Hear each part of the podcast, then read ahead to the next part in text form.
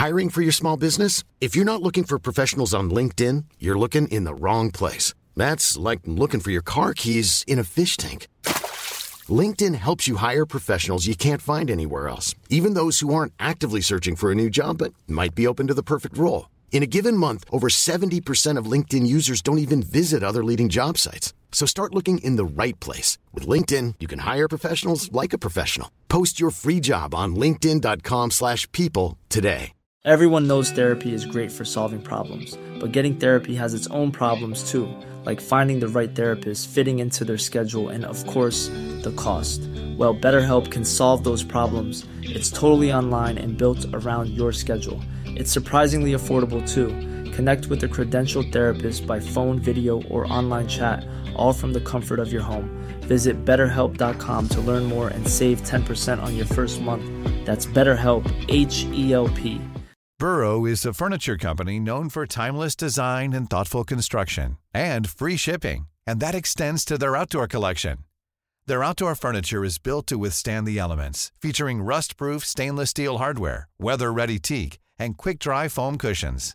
For Memorial Day, get 15% off your Burrow purchase at burrow.com slash ACAST and up to 25% off outdoor. That's up to 25% off outdoor furniture at burrow.com slash ACAST. Il nostro itinerario questa sera raggiunge una sosta particolare. Concludiamo un primo grande movimento della nostra ricerca spirituale nell'interno della fede e della preghiera del Salterio. Infatti ora sarà davanti a noi l'ultima epifania di Dio, dopo quelle della parola, della creazione, del Tempio e della sua liturgia, della storia della salvezza e del Messia. Ora Dio appare nella sua creatura, rivela quasi un volto umano nella sua creatura apogeo della creazione. Come ben sappiamo il libro della Genesi, quando arriva alla fine a descrivere la creazione dell'uomo, non usa più la formula e Dio vide che era Tov, Tov in ebraico vuol dire buono e bello, contemporaneamente, ma usa l'espressione Tov Meod, è qualcosa di bellissimo e buonissimo. Ed è significativo notare, e questo lo diciamo proprio perché noi lo collochiamo, collochiamo l'uomo nell'interno proprio della preghiera, della liturgia, che l'uomo è sì, è l'apice del creato, però è creato il sesto giorno. E il 6 noi sappiamo bene che nella Bibbia è il vertice dell'imperfezione, 7 meno 1, tant'è vero che la bestia dell'Apocalisse è 6, 6, 6. E come mai questa pienezza è così imperfetta? E la risposta è proprio nell'interno della liturgia, se si vuole, della preghiera, perché quest'uomo così imperfetto può celebrare il sabato, il settimo giorno, cioè può entrare in comunione con Dio. Ed allora, vedete, la sua imperfezione si dissolve perché entriamo nel tempo di Dio. Il settimo giorno è l'eternità. Ecco, in questa luce possiamo dire che la grandezza dell'uomo considera custodisce dentro di sé due aspetti, l'aspetto glorioso ma anche l'aspetto incrinato, quell'aspetto che tra poco, domani, a partire da domani in avanti, scopriremo, proprio sempre seguendo le parole del Salterio.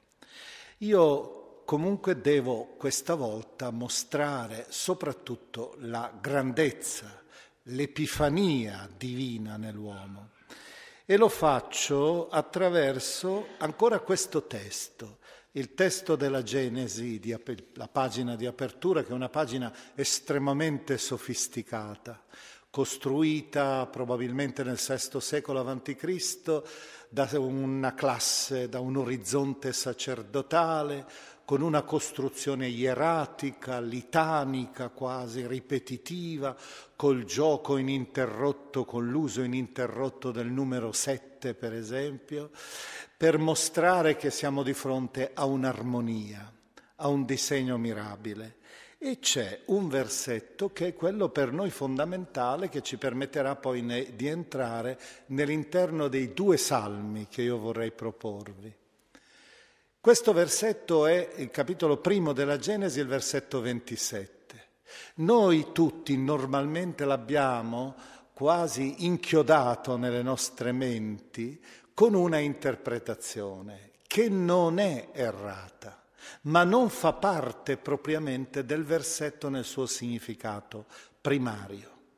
Il versetto suona, come ben sapete, Dio creò l'uomo a sua immagine. A immagine di Dio lo creò, maschio e femmina li creò. Ecco eh, l'elemento spontaneo che tutti sono pronti a dire, l'immagine di Dio qual è? Anche una grande tradizione, già patristica, risponde spontaneamente l'anima che è in noi. Ma la regola rigida, precisa del parallelismo, che è il modo per decifrare correttamente un testo nella sua base, dice altro. Dice infatti, se voi vedete il cosiddetto parallelismo chiasmatico progressivo, come usano col loro linguaggio un po' sofisticato gli esegeti, ebbene è evidente qual è la spiegazione. Il parallelismo ha lo scopo di illuminare un concetto reiterandolo. Dio creò l'uomo a sua immagine. A immagine di Dio lo creò. Che cosa corrisponde a questo punto a immagine di Dio? Corrisponde maschio e femmina, li creò. E quindi l'immagine di Dio che è in noi è forse la bipolarità sessuale? Dio è sessuato? Noi sappiamo che la Bibbia ininterrottamente combatte questa concezione che è propria della cultura indigena, che sempre considerava il dio Baal con accanto una dea paredra, una dea che assicurasse perciò la fecondità. Qual è allora il significato? Il significato è abbastanza semplice, lo si scopre nell'interno proprio di questa tradizione sacerdotale che costruisce tutta la storia della salvezza sotto le genealogie. Quando l'uomo e la donna si amano e generano, continuano la creazione. Sono l'immagine del creatore. Ed è per questo che noi possiamo dire tante cose gloriose dell'uomo e della donna. Ma per la Bibbia questo è l'elemento fondamentale, donare l'amore e donare la vita. Eh, certamente Sofocle, chi non ricorda quando si studiava nel liceo il coro dell'Antigone con quella celebre frase che dice molte sono le cose mirabili, ma la più mirabile, ma nessuna è più mirabile dell'uomo. Ma lì si celebrava la grandezza dell'intelligenza, della mente. Qui invece si esalta una particolare grandezza, che è quella della capacità di amore e di generazione, di generare la vita. Ecco, a questo punto allora potremmo dire che per la Bibbia, dato che si dice che l'uomo è immagine, noi non avremmo bisogno di statue per rappresentare Dio. Ed è per questo che il primo comandamento cancella la possibilità di farsi uno zelem, un'immagine. Non ti farai immagine alcuna né di ciò che è nel cielo, né di ciò che è sulla terra, né sottoterra. Via gli occhi da ogni vitello d'oro. Dio ha già la sua statua vivente, che rappresenta la sua funzione di creatore dell'uomo e la donna. Poi la tradizione rabbinica successiva, echeggiata anche da San Paolo, parlerà solo del maschio, ma come vedete lì invece è l'uomo e la donna. Ed è per questo motivo che allora spesso nella Bibbia, questa è la radice anche del fatto che Dio è presentato tante volte proprio nella sua opera di creatore attraverso metafore, attraverso simboli che hanno anche componenti femminili, persino, hanno anche la dimensione della maternità, perché appunto egli riassume in sé la totalità dell'amore senza essere materialmente maschio e femmina. E nel Salterio questo direi è quasi un filo musicale continuo. Mio padre e mia madre mi hanno abbandonato, ma il Signore mi ha raccolto. Dio è il padre degli orfani, come un padre tenero verso i suoi figli, così il Signore è tenero verso quelli che lo amano. Per 21 volte nel Salterio si trova quella famosa radice rachamim, che è un sostantivo diventato aggettivale che indica, sono le viscere materne, che indicano l'amore di Dio. E poi vedremo, lo vedremo proprio domani mattina, un salmo di una bellezza, di una delicatezza estrema, Dio come madre, l'immagine che viene usata per rappresentare il rapporto tra il fedele e il suo Dio, il Salmo 131. Ecco allora a questo punto, dopo aver fatto questa premessa, perché l'uomo e la donna, non lo diciamo per ragioni di uh, po- politicamente corretto, ma proprio per ragioni oggettive, stando al testo biblico. L'uomo e la donna sono immagine di Dio, dopo aver quindi sono la sua epifania, ecco allora che cercheremo di entrare nell'interno del Salterio e lo facciamo attraverso, dicevo, due salmi. In verità io sceglierò del primo una sola strofa, affidando a voi la lettura integrale di un salmo che è di grande potenza anche nel suo insieme, il Salmo 139. Prima però vorrei ricordarvi che questo tema della speciale epifania divina che è l'uomo e la donna viventi, l'uomo vivente quindi capace di donare la vita, è anche una grande acquisizione della stessa teologia patristica. Io vorrei ricordare in maniera particolare Ireneo, non solo perché egli proclama che, vivente, che, l'uomo vivente è la gloria di Dio, ma anche perché egli fa una riflessione molto intensa sulla carne, nel quinto libro dell'Adversus Ereses, sulla carne umana come immagine di Dio, perché dice è stata modellata a immagine di Dio in vista già del fatto che ci sarà poi il Verbo che avrà la carne, il figlio di Dio, la carne futura del Verbo fatto uomo. E ancora il suo, il suo legame, il legame che egli affermerà profondamente tra Dio e l'uomo, sarà poi esaltato al punto tale c'è una frase che per me è bellissima in Ireneo. Adamo non sfugge mai dalle mani di Dio. E non lo dice in maniera negativa. Eh. Lui è stato plasmato, è la creatura capolavoro di Dio e riflette il suo autore e non sfuggirà mai dal tepore delle mani, non solo dalle mani che lo costringono, anche quando esce fuori, se ne va lontano, continuerà ad essere sempre, avere in sé questa impronta. Tra parentesi, non dimentichiamo che a inventare la parola incarnazione, che non è biblica, non è neotestamentaria, anche se c'è l'equivalente, il verbo si fece carne, divenne carne, è proprio Ireneo che inventa la parola sarcosis per rappresentare appunto l'ingresso del Cristo nella nostra carne, che è l'immagine di Dio. Ecco, il primo testo allora che vorrei proporvi ci fa risalire un po' alle nostre origini, le origini radicali proprio alla generazione nostra, a questa storia misteriosa che è dentro ognuno di, vo- di noi, sepolta nel nostro passato. E il Salmo 139, ho detto, vi vorrei fare ascoltare solo una strofa. Uh, cerco di tradurla il più possibile vicino all'originale ebraico. Sei tu che hai creato i miei reni mi hai intessuto nel grembo di mia madre. Io ti ringrazio perché mi hai fatto come un miracolo, una meraviglia stupenda. Mirabili sono le tue opere e la mia anima le riconosce pienamente.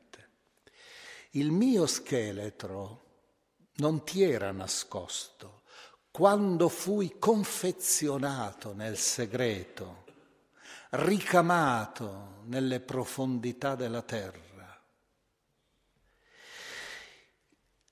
Anche il mio embrione, i tuoi occhi hanno visto e nel tuo libro erano tutti scritti già i giorni che furono poi formati, quando ancora non ne esisteva uno. Quanto sono insondabili per me i tuoi pensieri, o oh Dio, quanto complessa è la loro sostanza. Ecco, i simboli usati sono tutti quelli classici nell'interno della Bibbia. Avete sentito il vasaio, lo scultore, il tessitore ricamato, la, che plasmano, confezionano il loro prodotto artistico. Ma c'è per me la cosa più folgorante, è proprio quello sguardo di Dio che penetra fino a raggiungere il mio, e qui c'è in ebraico, non tutti traducono come ho tradotto io embrione, perché c'è un termine ebraico che è apax, golmi, che è diventato poi importante nelle tradizioni mitiche ebraiche posteriori, golem, il golem. Questo vocabolo letteralmente vuol dire qualcosa di attorcigliato, di rotondo, meglio di cilindrico e piccolo. È l'immagine perciò dell'incipit assoluto della creatura umana, dell'embrione appunto, nell'interno del grembo della madre. Ma avete sentito la potenza dell'immagine. Dio vede già di questa creatura minima, vede già tutta la sua storia, tutta la sequenza dei giorni futuri vede già gli splendori e le miserie di questa creatura. Ed è per questo che allora tutte le grandi figure, tante grandi figure della Bibbia, proprio rappresentano così la loro storia. La mia storia non è cominciata quando io ho avuto la vocazione, la mia storia è cominciata prima, è cominciata alla radice stessa. Pensiamo Geremia, servo del Signore, Pensiamo al Battista, pensiamo a San Paolo. Prima di formarti, cito Geremia qui, nel grembo materno ti ho conosciuto. Prima che uscissi alla luce, io ti ho consacrato. Gli dice quando in quel giorno, forse di primavera, dell'anno 626, quando Geremia è là sotto quel mandorlo fiorito e ha tutta l'esitazione e la paura di un giovane incapace che riceve questa vocazione e Dio subito gli dice io avevo pensato a te da quando eri appunto Golmi, Golem, questa realtà minima. Ed è per questo motivo che allora io direi la creatura umana è da questo inizio assoluto è sempre sotto lo sguardo di Dio e lo sguardo di Dio si stende per tutta, per tutto l'itinerario della sua esistenza. Ed è per questo che la creatura umana diventa il luogo in cui intercettare la presenza di Dio. È per questo che la creatura umana deve essere per noi oggetto ininterrotto di attenzione, di passione, di amore. Ma noi cristiani aggiungiamo qualcosa di più. Aggiungiamo anche il fatto che lo stesso figlio di Dio ha percorso l'intero itinerario della concezione, della gestazione, della nascita, della crescita e della morte, diventando anch'egli sarx, cioè carne umana con un principio e una fine. Ecco, questo direi è un po' la grande contemplazione che il Salterio con questa strofa ci invita a fare nei confronti della creatura umana, grande simbolo, grande segno, grande statua, grande immagine di Dio. Scoprire Dio non bisogna andarlo a cercare per tante altre vie, qualche volta anche vie un po' direi estatiche che allontanano, abbiamo visto anche questa mattina il tema della storia. L'invito è invece a guardare il fratello che ti è di fronte. Non dimentichiamo poi quella pagina che è il commento ideale, perfetto, è quasi l'applicazione. Millions of people have lost weight with personalized plans from Noom, like Evan, who can't stand salads and still lost 50 pounds. Salads generally for most people are the easy button, right? For me, that wasn't an option. I never really was a salad guy. That's just not who I am. But Noom worked for me. Get your personalized plan today at Noom.com.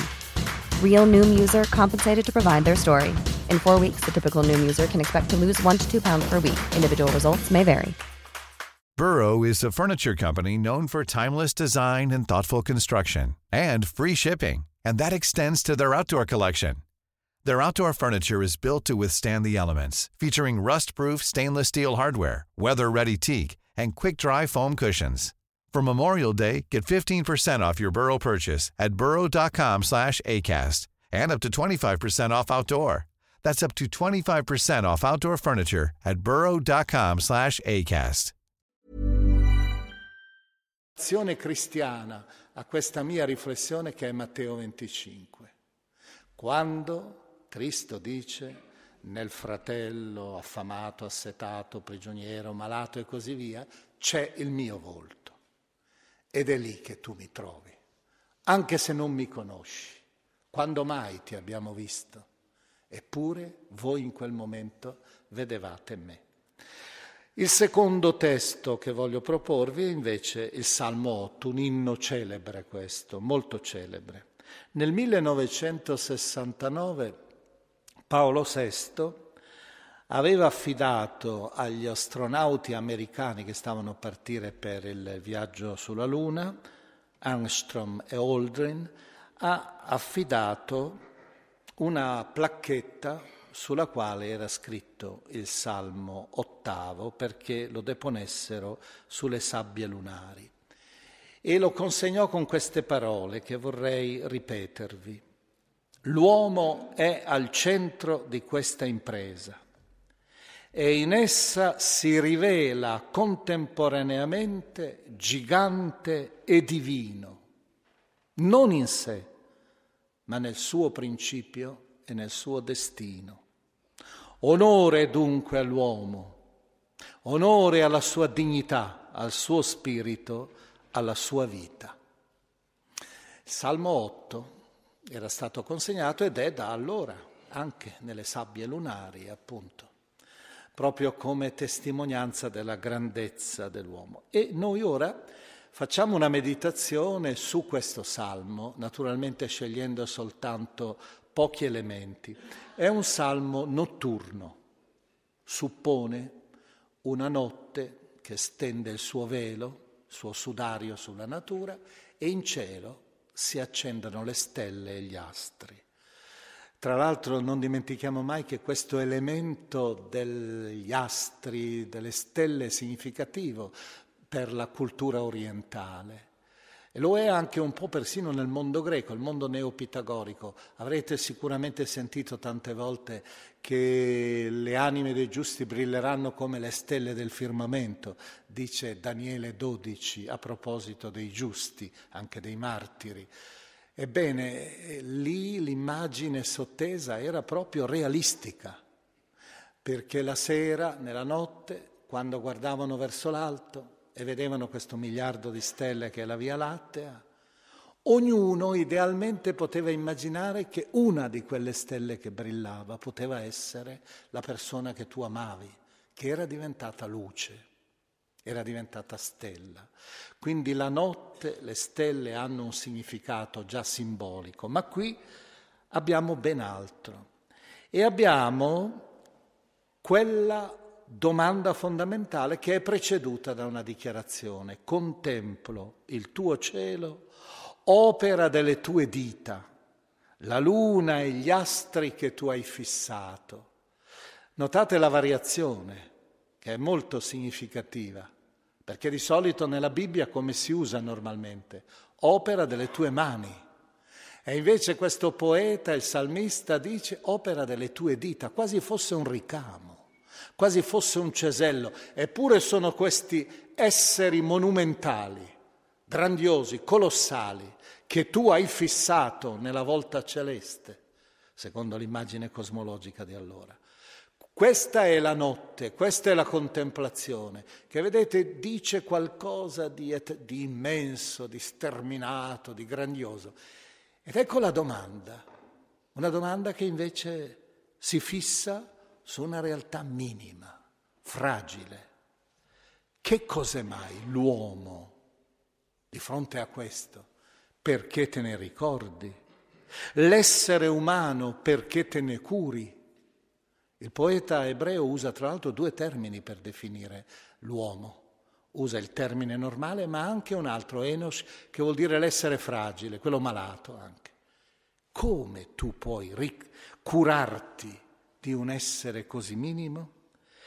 E qui il confronto diventa ancora più grandioso quando si va avanti e si dice che tu l'hai fatto, ed è questo il momento più alto quasi, tu l'hai fatto poco meno di un Dio, poco meno di Elohim, di un Elohim. Di solito si traduceva l'hai fatto poco meno degli angeli, ma qui non c'è nessun confronto con gli angeli. Il confronto è tra questa creatura minima, l'immensità dell'universo e il creatore. Ed ecco che allora all'improvviso questo squilibrio potente diventa la rappresentazione della grandezza dell'uomo. L'uomo è questa realtà minima. L'uomo sgomenta vedendolo così minimo nell'interno di un universo così grande per non parlare poi col loro creatore, quello che riesce a creare questi sistemi stellari immensi con le sue dita. Eppure tu non solo ti prendi cura, non solo ti ricordi di lui, ma anche lo hai fatto poco meno di un Dio. Qui il pensiero, io credo, possa essere ancora raccolto attraverso le parole di Pascal, sempre citate a questo proposito e non solo anche. Che cos'è l'uomo? Canna, la più fragile di tutta la natura, contro la quale non occorre che l'universo intero si armi per annientarla perché basta un vapore, una goccia d'acqua è sufficiente per ucciderla. Pensiamo quindi che cosa significhi un po' questo contrasto di poco inferiore a un Dio, tu che sei una creatura che basta soltanto una piccola lesione nel cervello che sembra demolirti, una malattia che ramifica la sua mano gelida nell'interno del tuo essere e ti distrugge.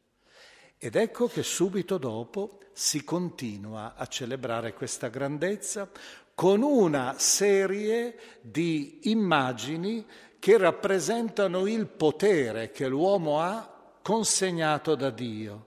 E infatti è una ripetizione continua di un tutto. Tutto hai posto sotto i suoi piedi, tutti i greggi, gli armenti, tutte le bestie della steppa, gli uccelli del cielo e i pesci del mare, tutto quanto solca le vie delle acque. Martellato questo tutto nelle ripetizioni che indicano un'autorità piena e totale dell'uomo. E vedete che non è però un'autorità conquistata per ubris, cioè come insegnava il mito greco, per una lotta contro Dio, il mito greco di Prometeo, il fuoco rapito agli dei eh, non è un dominio ottenuto autonomamente, è un dominio reale ma donato, dato da Dio all'uomo.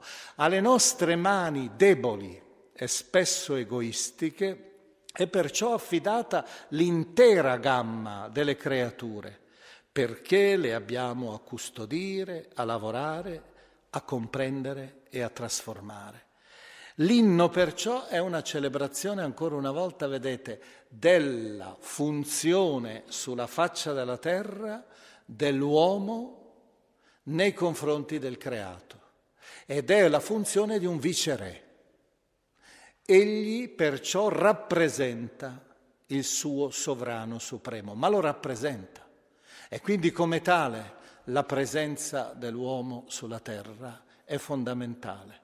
Ed è per questo che allora sempre il racconto della Genesi, il secondo racconto della Genesi dirà che l'uomo è stato posto sulla terra e anche qui le traduzioni sono impotenti ad esprimere il valore di quei due verbi che vengono usati, è stato posto sulla terra per coltivarla e custodirla.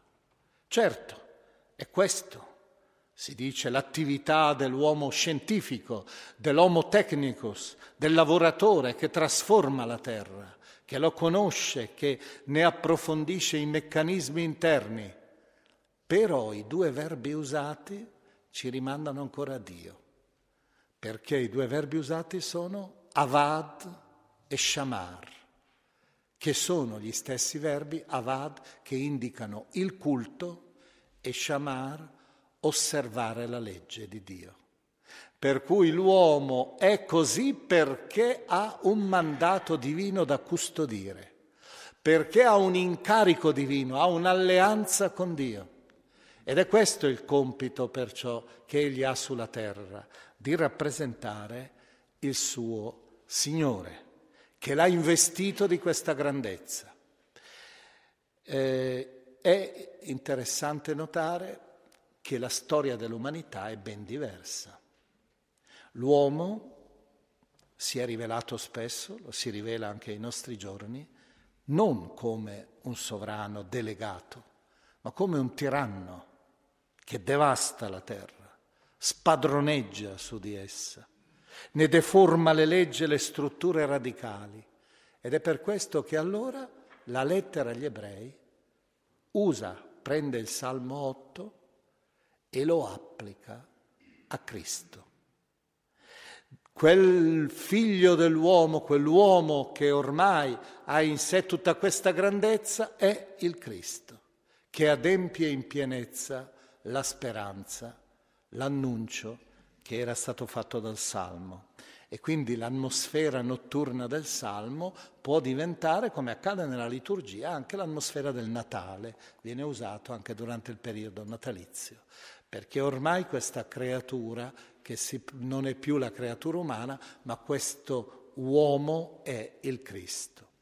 Ecco, noi abbiamo attraverso questi due testi visto la grandezza, la forza epifanica che è dentro di noi, che è nella nostra realtà, a partire da quel minimo assoluto che è il nostro inizio, fino a tutta la grandezza della nostra esistenza con la capacità di conoscere e di dominare il creato. È per questo che naturalmente quando si parla dell'uomo e della donna noi dovremmo sempre di più considerare proprio questo tema dell'immagine, considerare in noi stessi questa impronta, cercare di superare una concezione, vedete, che sia, e lo vedremo adesso appena entreremo nella rappresentazione dell'uomo e della donna, nella loro storia, i volti che il Salterio ci presenta, superare ogni interpretazione troppo biologica, troppo riduttiva, una interpretazione anche solo scientifica, una interpretazione anche solo sentimentale, antropologica. L'antropologia teologica contiene contiene nel suo interno sempre questo annuncio ed è per questo che anche dovremmo essere capaci di comunicare anche ai genitori la loro grandezza. Loro, entrambi, riescono veramente, anche noi attraverso altri tipi di generazione, ma loro per primi sono il simbolo fondamentale del Dio creatore Eh, c'è un autore mitteleuropeo ebreo, Joseph Roth, tedesco, che in un romanzo a fresco proprio del suo tempo, La cripta dei Cappuccini del 1938, al protagonista fa dire queste parole quando, dopo che sua moglie ha generato un bambino, una creatura piccola, rossastra, dice, appena uscita dal grembo, che sembrerebbe essere qualcosa di minimo. E lui dice, nell'istante in cui potei prendere tra le braccia mio figlio, provai un lontano riflesso di quell'ineffabile, sublime beatitudine che dovette colmare il Creatore il sesto giorno quando egli vide la sua opera imperfetta compiuta nell'uomo. Ecco, la stessa emozione di Dio che dice, ecco, era bellissimo l'uomo e la donna. Così anche il genitore dovrebbe provarlo. Abbiamo finito questa meditazione più, direi, più semplice, più immediata, adesso entreremo, il percorso che ci attende avrà infiniti prospettive, luoghi di visione, perché il volto dell'uomo nel salterio, come è giusto che sia, è dominante, sono preghiere. Ci presentiamo con un nostro autoritratto davanti a Dio. Ma prima eh, di iniziare quel percorso che faremo domani mattina vorrei finire con voi con una preghiera. E questa preghiera, dopo aver dato lo sguardo all'ultima epifania divina, quella più vicina a noi, siamo noi, la, vorrei, la prendo dal Salmo 146. Questa mattina incidentalmente ho parlato dei 99 bellissimi nomi di Allah. Ebbene, nell'interno del Salterio c'è un salmo che ha i dodici bellissimi nomi di Dio. È per questo che ora questa litania la diremo idealmente insieme. Per questo salmo, il 146, non c'è la possibilità di un accompagnamento musicale così supremo come quello che evocavo questa mattina c'è qualche composizione, ma non di questa grandezza, della grandezza del Salmo 117, 116, il Laudate. Però è una dolce, bella litania che rappresenta in pratica Dio che si preoccupa di tutte le sue creature, come un padre, anche quando ha un figlio che non è riuscito nella vita però ha sempre certa, eh, un certo orgoglio che lo fa difendere in qualsiasi maniera. Io penso che sia capitato a tutti voi di vedere magari dei genitori che hanno un bambino handicappato, un ragazzo handicappato, che però lo presentano ancora, non solo perché lo amano, magari anche di più, anche troppo persino, ma lo presentano sempre nella, quasi in una sorta di grandezza. Proprio certe volte anche vedendo, mi è capitato certe in mente bene un caso, un bambino veramente devastato, impressionante, quasi da eh, non guardare una cosa che ti allontana e vedere invece quasi come te lo presentava con orgoglio la madre, cioè sempre parte di questa mm, creazione tua, se veramente sei una madre che ha vissuto profondamente questa esperienza. Ecco, è per questo che Dio si preoccupa di tutto, dirai questo stesso salmo, che si preoccupa persino dei piccoli del corvo quando hanno fame. E allora diciamo idealmente insieme, tutti noi, questa preghiera conclusiva mentre salutiamo il Signore, il Dio dei salmi, la fede in Lui, la fede nel Signore della parola, nel Signore del creato, nel Signore della storia, del Tempio, del Messia e dell'umanità. Il Signore ha fatto cielo, terra, mare e tutto quanto è in essi. Egli conserva per sempre la fedeltà. Egli fa giustizia agli oppressi. Egli dà il pane agli affamati, egli libera i prigionieri, egli apre gli occhi ai ciechi, egli rialza chi è caduto, egli ama i giusti, egli protegge gli stranieri, egli sostiene l'orfano e la vedova, egli sconvolge la via degli empi. Il Signore regna per sempre.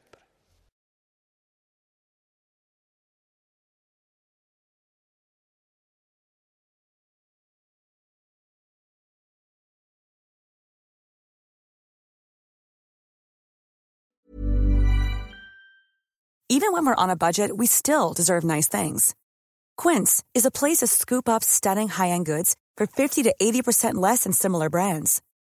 They have buttery soft cashmere sweaters starting at $50, luxurious Italian leather bags, and so much more. Plus, Quince only works with factories that use safe, ethical, and responsible manufacturing. Get the high-end goods you'll love without the high price tag with Quince. Go to quince.com/style for free shipping and 365-day returns.